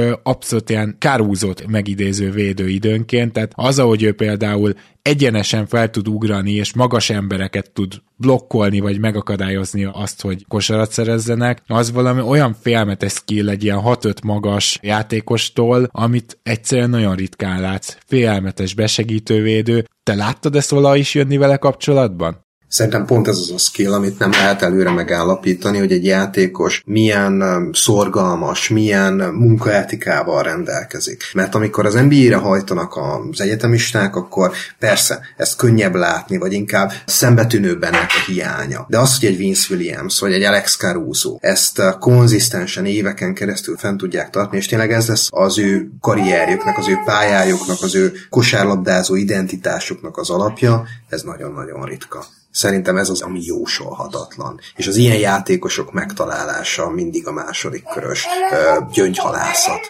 Zoli, Vince williams kapcsolatban nem tudom hány Memphis meccset tudtál megnézni idén de még én azt akartam gyorsan hozzátenni, hogy a másik kedvenc dolgom vele kapcsolatban, amit caruso is mindig mondok, hogy csak azért nézek Chicago meccset, hogy csak caruso nézzem, csak azért érdemes Memphis meccset nézni, hogy így Vince Williams-t így kövest, hogy éppen hol van és mit csinál. Alapvetően nem sok Grizzlies meccset néztem idén, főleg miután kuka lett a szezon gyakorlatilag. Williams highlightokat egyébként meg szoktam nézni miattad is elsősorban, mert tudom, hogy te mennyire kedveled őt, és hát én hozzáteszem nem is ismertem nyilván, tehát a majdnem undrafted prospectről beszélünk, ugye, akit, hogy emlékszem, a második kör legvégén húztak ki, vagy, vagy valahol ott lehet, hogy a közepén, de azt tudja, hogy második körös volt és hát nyilvánvalóan én abszolút nem számítottam ilyen szintű playmakingre, tehát vele kapcsolatban a legfontosabb dolog ez. És itt óvatosan kell fogalmazni, tehát a, a jelenlegi kontextusban ő egy irányító playmakernek tűnik időnként, ami és nyilván a jelenlegi kontextus az rohadtul nem néz ki jól. Ugye most már full tanküzemmódba fog átmenni a Grizzlies innen, Mavericks-et mondtam, csak szeretném, nem egyébként nem feltétlenül ezen a drafton, főleg, hogy a Knicks ez megy a pick. Nem tudom, hogy belőle hosszú távon mi lehet, mi a plafon, de de azt hiszem abban lassan kiegyezhetünk azért, mert most már itt több hónapos mintáról beszélünk, mert ő ugye decemberben kezdett el játszani, és nyilván a támadójátéket azt hagyjuk, tehát ott, ott egyértelműen kellett ide, mire belerázódott ebbe a dologba, de a playmaking az azonnal látszódott, sőt, ugye ebben a decemberi hónapban átlagolt a legmagasabb asszisztot, több 10 pluszos mérkőzése is volt, és az a durva egyébként, hogy ő úgy átlagol rohadt sok asszisztot, hogy alig adja el a labdát, tehát tud rá vigyázni. Mostanában, amikor már ugye dobások tekintetében is azért nyilván a usage százaléka még tovább nőtt, tehát most már rendszeresen gyakorlatilag 12-14 dobás jut neki, és próbálja ugye agresszíven is támadni a gyűrűt, ebből jönnek labdeladások pluszban, de nagyon jól néz ki, mint nagyméretű playmaker, ugye, hogyha irányítót nézzünk, akkor azért neki elit méretei vannak. Hát ő viszont igazából egy hármas lesz, az a legdurvább. Tehát és hát, nézd, nézd meg a lepattanózását. Ez az ember sokkal magasabban jár. Ilyen Dante Di Vincenzo, meg Josh Hart, meg ezek jutnak eszembe, akik, tudod, ez a tíz lepattanózós meccsük, azok tényleg úgy jön össze, hogy a csávó így támadó lepattanózik, és így a semmiből előtűn, és egyszer csak kiüti a támadó pattanót. Nyilván nézned kell már azt is, hogy amikor visszatérnek, értem persze sérültek, hogy hol fog játszani, de én nem látom egyelőre azt, hogy ő tehát ő azért rohadtul alul méretezetlen kis csatárnak. Én értem, hogy ahogy mondtad, magasabban játszik, mint a poszt, ez olyan hangzik magyarul, de én nem tudom elképzelni, hogy, hogy ha amikor visszatér mindenki, akkor ő kis csatárként kezdő lehet, ezt nem, nem egy, egyre nem látom. Hát főleg azért, mert smart lesz a kezdő kis csatára ugye a Memphisnek, de egy gyakorlatilag ilyen szempontból teljesen hasonló játékos, és mindenképpen Josh Hartot mondanám akkor így kompnak, hogyha ki kell valakinél kötni. Én csak annyit... Igen, jobb de ugye... Playmaker, jobb, sokkal jobb playmaker. Sokkal jobb playmaker, viszont Josh Hart négyest is játszik, ezt ne felejtsük el, tehát hogy azért ő, ő nála ezt kihasználják. Jó, elég az ömlengésből Vince williams kapcsolatban, az adásunk utolsó utolsó mondjuk 5-10 percére azt kérném tőletek, hogy mindenki hozzon fel egy-egy játékost, akit még valamiért megemlítene, és egy két mondatot mondjon róla, és akkor Peti kezd te. Hát, és még mindig nagyon sok kimaradónk van. Az, eh, hogyha csak egyet kell választani, akkor én most Jeremy Zuhant szeretném választani a Spursből, ahol ugye a szezon elején megkapta ezt az irányító kísérletet, hogy legyen kezében a labda, próbálkozzon, hibázzon, meglátjuk, hogy mi lesz belőle, de alapvetően ő is annyira fiatal még mindig, hogy um, hát nem töltötte be a 21-et, úgy, hogy már a második szezonját tapossa, és mindenhol mutat nagyon ígéretes dolgokat. A védekezésében is, talán még a triplájában legkevésbé, de azért a 24,6%-ról idén 33,8-ra emelte a tripla százalékát is, tehát hogy ígéretes dolgokat itt is mutat, csak nem, nem, nem elég jó még most sem az a tripla, passzjátéka sem vészes, csak ne kelljen egy csapatot irányítania. Szóval valahogy, valahogy azt látom benne, hogy ő egy, egy ilyen nagyon értékes láncszem lehet Viktor Wembanyama mellett hosszú távon. Zoli, egy játékos, pár mondat? Jó, én Tari Eason-t mondanám, akkor ugye sajnos egy, egy ilyen lábsérülésebb balrodik, és most már majdnem 20 meccset kihagyott. A vele kapcsolatos ilyen igazi érdeklődésem az egy, az egy Mavericks elleni zseniális mérkőzése után kezdődött. Olyan szinten ő jelentette a különbséget azon a meccsen, ahol egyébként nem hozott le félelmetes statokat, ilyen itt egy hat lepattanója volt, meg három stíl, de instant azonnal megváltoztatta a meccsképét, és olyan hustle játékot mutatott be, hogy gyakorlatilag azzal nyerte meg úgymond a, a Rockets azt a meccset. Lehet egyébként, bocs, ez a Nuggets elleni mérkőzés volt, ugye főleg Nuggets és Mavs meccseket nézek, ennek a két csapatnak az összes mérkőzését megnézem. Tari Eason egy, egy különleges játékos, tehát uh, egy szívfádom van vele kapcsolatban, hogy, hogy abszolút hiányzik a playmaking, de de úgy írnám le őt, hogy egy, egy jobban dobó, ott full Draymond Green életérzésem van vele kapcsolatban, ugye méretre, neki is van egy brutális wingspanje, Nyilván a playmaking hiányzik, tehát, tehát nem lehet hozzásoroítani, mert ugye pont Trémondot a playmaking teszi különlegessé, de egyébként azt lesz számítva, mint lepattanózó, mint védő, nyilván nem az az elitvédő még, de, de nagyon jó besegítővédés ember ellen is nagyon jó. Tari hiszen egy, egy különlegesen érdekes játékos, és simán el tudom képzelni, hogy ő a Rockets-ben hosszú távon majd kezdő legyen akár. Nyilván az attól is függ, hogy hogyan tudja fejleszteni a támadó játékát, de nagyon-nagyon érdekes játékos. Kíváncsiak Peti véleményére kifejezetten vele kapcsolatban. Ú, bocs, csak én olyan régóta vagyok a Tari Eason vonaton, hogy azért ezt el kell, hogy mondjam, hogy neki azért van playmakingje, csak egyszerűen nem kerül olyan szituációba. Nincs Damon Green szintű playmakingje, és nem fog annyira megmutatkozni az asszisztok számában, de egyébként nem is rossz passzoló. Tehát, hogy ő neki ugye annyi volt, hogy jaj, egyáltalán teljesen fakezű lesz, egyáltalán nem fog tudni dobni, és aztán kiderült, hogy jó, hát nem a, nem tudom, a sharpshooter az emberünk, de hogy azért ez a kis mechanikus, nagyon furcsa mozdulattal eldobott tripla, meg jumper, az nem teljesen reménytelen, és NBA pályán tartható lesz ez ügyben, szóval, hogy azért ő alapból már egy ilyen prekoncepciót szerintem megcáfolt a prekoncepció és a félelem vele kapcsolatban, és csak ezért csúszott egyáltalán a drafton szerintem tizen kívülre. Brutális második éve volt az egyetemen, tehát statisztikailag egészen elképesztő hát volt. Ő, ő, ő, is egy ilyen 5 by 5 jelöltünk, nem a következő hát meg, meg, évre. meg ugye második évében a, az egyetemen rohadt sok pontot is átlagolt, az ott az érdekes kapcsolatban, de, de Peti véleményére ezért is leszek kíváncsi, hogy ő mit látott abban a második évében, amikor ugye átment a, az LSU-ra. Louisiana State-re, így van. Tehát nem is a dobásával kapcsolatban volt neki kérdője, hanem az, hogy ennyire ilyen fura, ronda, inkonzisztensnek tűnő dobó mozdulattal lehet-e valaki tényleg olyan stabilnak tűnő triplázó, mint amilyen ő volt, mert ilyen 2,4 kísérlet mellett bedobott kb. meccsenként egyet, vagy mennyit, 0,8-at mindegy. Tehát, hogy ilyen 36%-os triplával dolgozott ő az egyetemen, és hogy ez fenntartható-e. Mert egyébként a védekezése az mindenhol látszott, hogy jó, ő is egy kicsit ilyen all játékosnak tűnt, aki a pálya minden részén tud valamit hozzátenni. Nem lesz playmaker, de nem is azt várod el tőle, hanem hogy egy ilyen elit eh, kiegészítő játékos legyen. Én nagyon sajnálom, hogy idén ezt nem tudja megmutatni, mert eh, folyamatosan sérült ebben a szezonban, de már valami ijesztő módon tényleg ez játszik két meccset, aztán megint kiülötött, és nem is tudom, hogy, hogy mi ennek a sérülésnek, vagy sérülékenységének az oka, ennek nem, nem találom nyomát, vagy nem,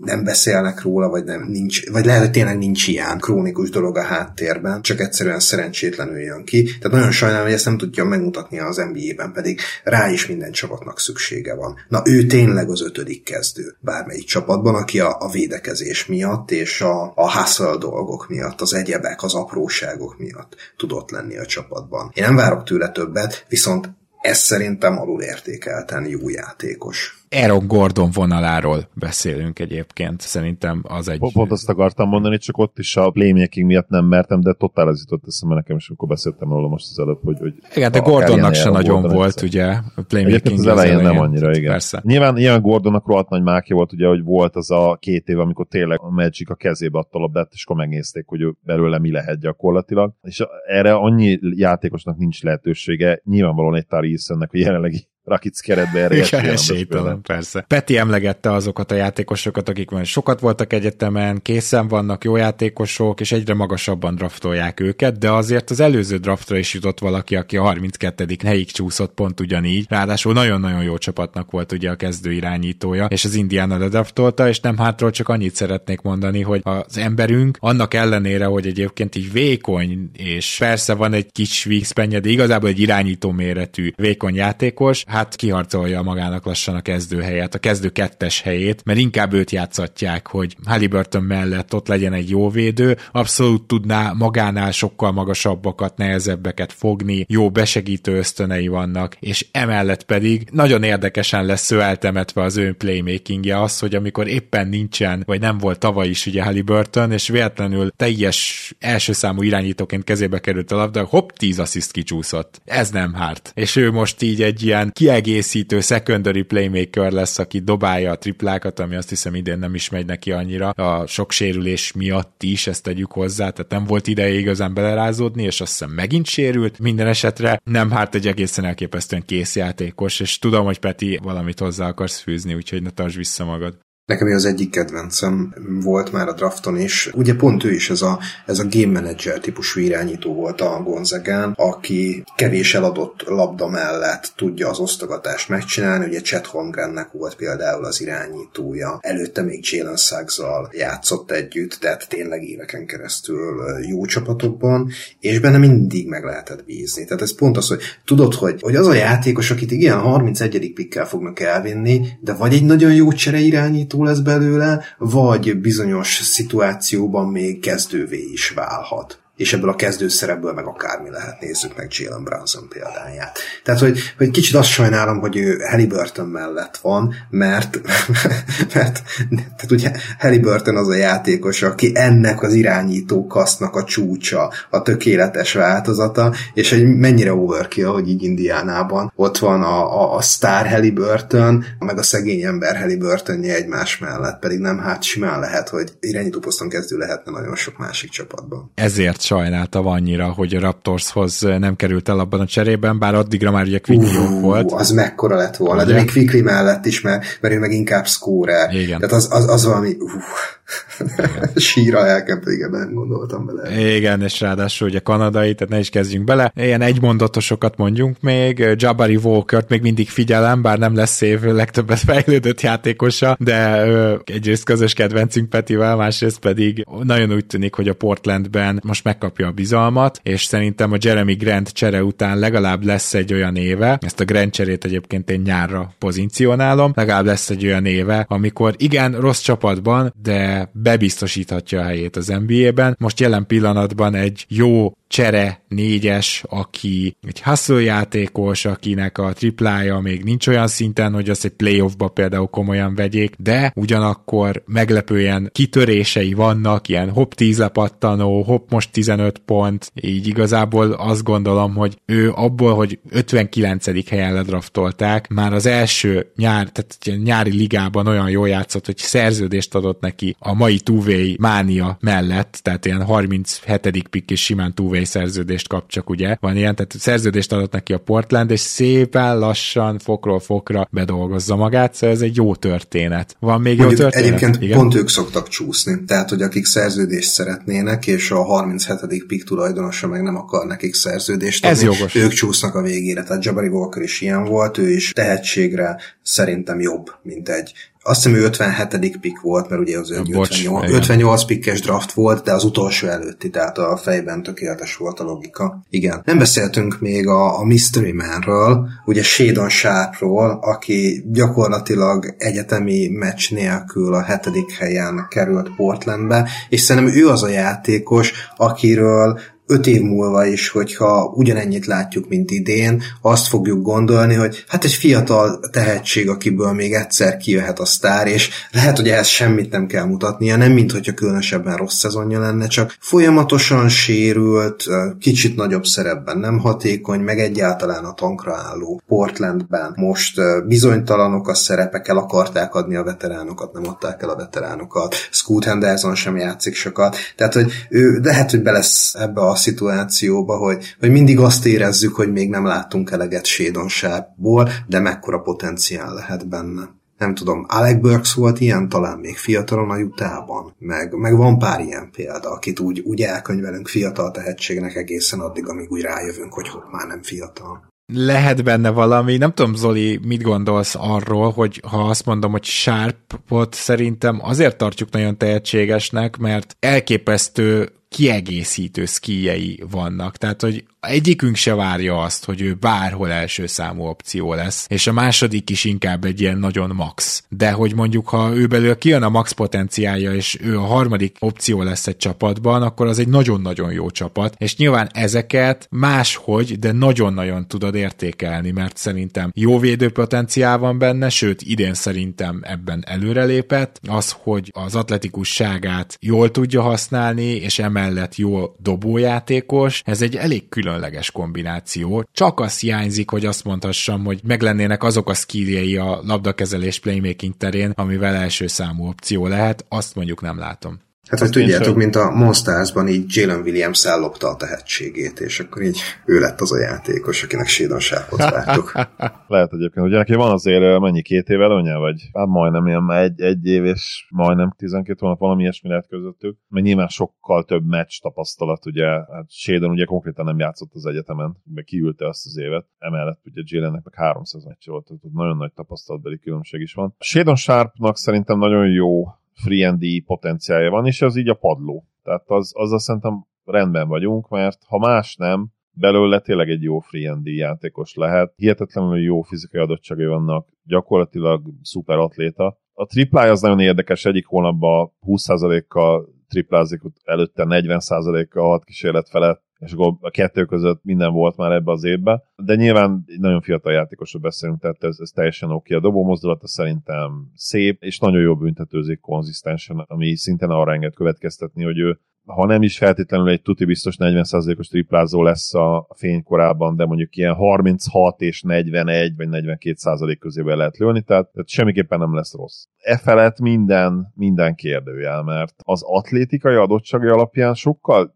többre kellene, hogy hivatott legyen, de nincs mögötte látszólag jelenleg az a készség. És itt ez tényleg azt fogja eldönteni, hogy ő egyrészt mennyit dolgozik az off alatt, tehát hogy tényleg ő ilyen majd, hogy nem teljes áhítattal berakja a matracot tényleg a terembe, és akkor ott alszik, és akkor kell ötkor, és rádob 5000-et egy nap, meg csinál 27 különböző ball handling drillt, mert ez fogja meghatározni, hogy ő mennyire, mennyire lesz jó. Tehát ő, mint ösztönös tehetség, bizonyos szempontból látod benne, de, de mint készségek egyszerűen nincsenek még benne olyan szinten, ami, ami ahhoz kell, hogy az NBA-ben ő igazán jó legyen. Nyilván, ha beraknád egy, egy ilyen akár fél profik ellen egy terembe, akkor úgy néz neki, mint készségben is, mint peak Kobe Bryant. De az NBA-re ez még kevés, és nagyon-nagyon sokat kell dolgozni a játékán, és az ilyen típusú játékosok, akik ilyen atléták, mindig nehéz helyzetben is vannak, mert egyszerűen neki nem lesz az feltétlenül jó verzió, hogy ő magához öleli ezt a kiegészítő szerepet, és akkor én kaparok védekezésbe is bedobom az üres triplákat. Ez egy ilyen atlétától egyszerűen úgymond, ha nem is pazarlás, de legalábbis egy ilyen kisebb sport tragédia lenne, és én ezért nagyon remélem, hogy ő inkább az előbbi kategóriába tartozik, aki tényleg lemegy nyáron a terembe, és kijön onnan a kemp előtt szeptemberben. Nincs elég új információnk a második évéről kategóriánkba kerül be, szóval számomra Dyson Daniels, aki tök ugyanaz a játékos, mint az első évben volt, akkor is dicsértük a védekezését most is, most ugye lesérült, hát így nem látom, hogy idejére valamit lépett előre, és Malakai Brennem a másik, aki azon kívül, hogy atletikus, az első évében sem mutatott semmit a Spursben, de azt megmutatta, hogy atletikus, és a második évében pont ugyanez a helyzet, lassan ki a rotációból. És még egy harmadik játékost megemlítek, és nyugodtan mind a háromhoz tegyetek hozzá egy-egy mondatot. Ocsai Akbaji, aki most került a Raptorshoz, elképesztő munkamorálú játékos, aki minden lepattanóért elmegy, aki minden védekezésbe oda teszi magát, lehetséges, hogy Akbajinál a skill plafon az nincs túl magasan. Ezekből a játékosokból, ha kijön nekik a lépés, és főleg egyébként Akbajiból és Dyson Danielsből jó roleplayerök lehetnek. Tehát azért érdemes nem lemondani róluk. Ennyit mondanék. Peti?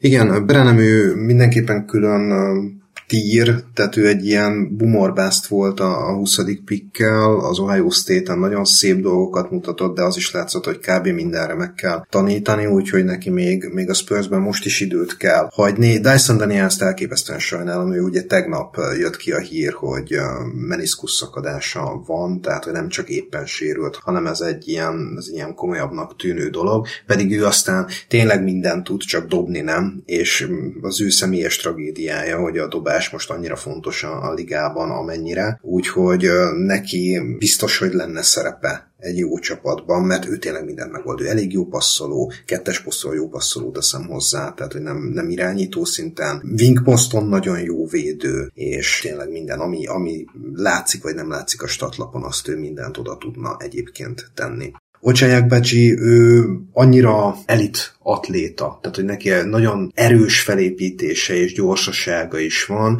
ő egyetlen évet tudott oda tenni a Kansasben, amikor első opció szerepet is kapott, addig úgy mindennek valahogy össze kellett állnia, de ez az első opció szerep sem egy ilyen, egy ilyen igazi sztár szerep volt, hanem egy ilyen legtöbb dobást vállaló 3 talán így lenne a legjobb lefordítani, és neki meg kell találni, hogy mi lesz az NBA szerepe, hogy visszatalál a, a 3D-hez, vagy, vagy esetleg kicsit módosítva kap kicsi labdát, nem tudom, mint hogyha a így nem szánt volna elég időt rá, hogy, hogy megértse ki is lesz, vagy ki is lehet Ocsáják bácsi az NBA-ben. Most bízom benne, hogy a Raptors rászánja erre az időt. Zoli Christian Brownról és Peyton Watsonról úgyis beszélgetünk az adásunkban. Egy-egy mondatot mondasz róluk? Abszolút. A támadásban mind a kettő csalódás azért idén. Murrayvel szoktak fent lenni, ugye Watsonról és Brownról beszélünk. Murrayvel vannak fent, tehát lennének azért üres dobóhelyzetek, és nem is dobnak túl jól, másrészt meg nem is nagyon tudnak mit csinálni azzal a területtel, ami ilyenkor ugye adott.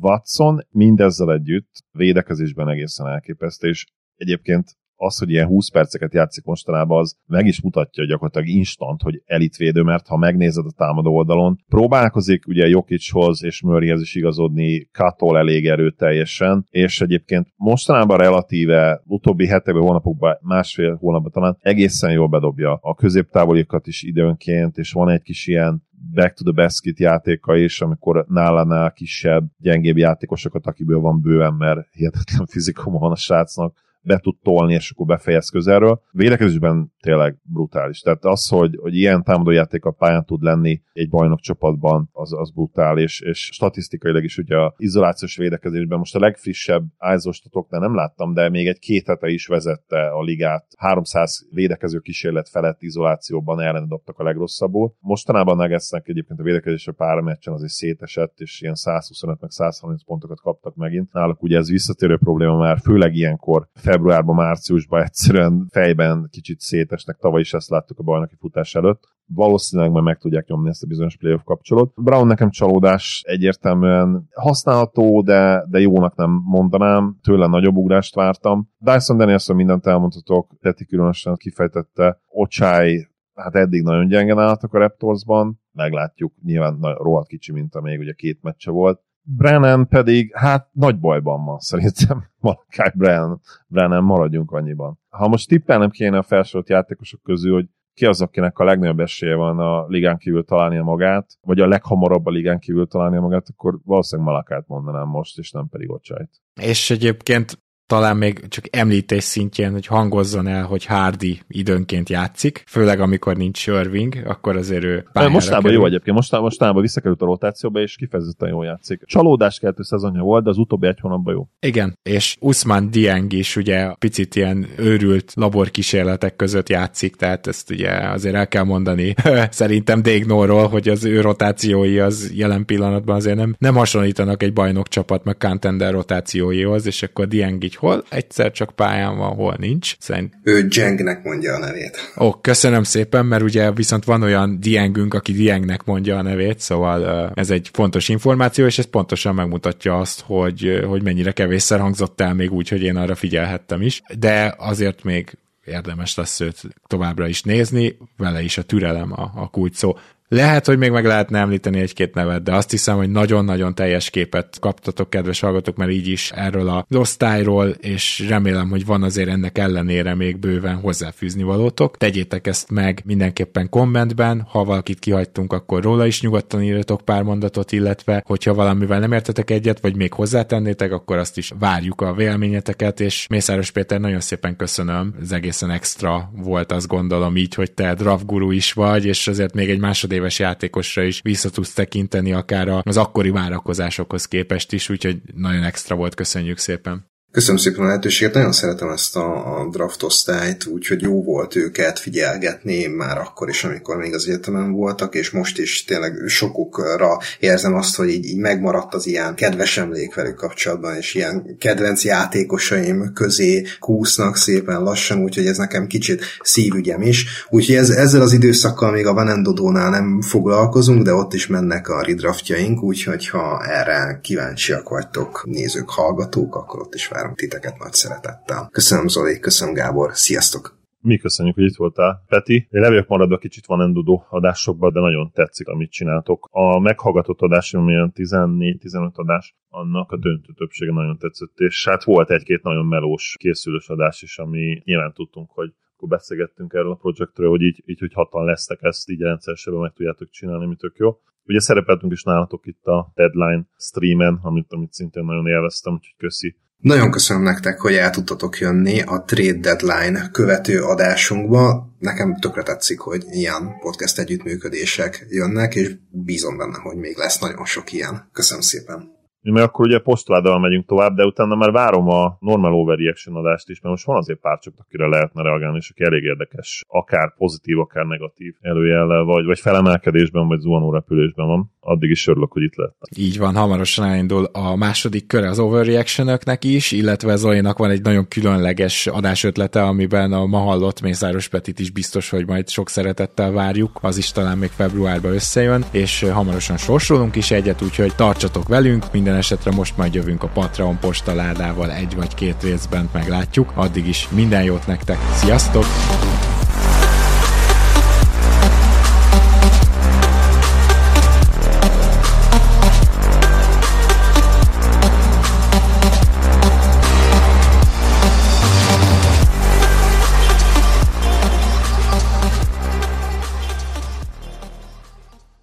Ha más podcastekre is kíváncsi vagy, hallgassd meg a Béton műsor ajánlóját. El tudod képzelni, hogy a podcastet, amit éppen most hallgattál, fél év múlva már a mesterséges intelligencia generálja? Mi sem. De ha érdekel, eljötte már a gépek lázadása. Hallgass bele az Embertelen podcastbe. Orsós Lajos vagyok, a műsor házigazdája. Egyelőre még élőben. Egyelőre. Fedezzük fel együtt, hogyan ismerkedik, randizik, mesél és vitatkozik Betty és Péter, két teljesen mesterséges intelligencia. Lajos, a podcast címét mond még egyszer, Léci. Oké. Okay. Embertelen podcast. Ez a műsor a Béton közösség tagja.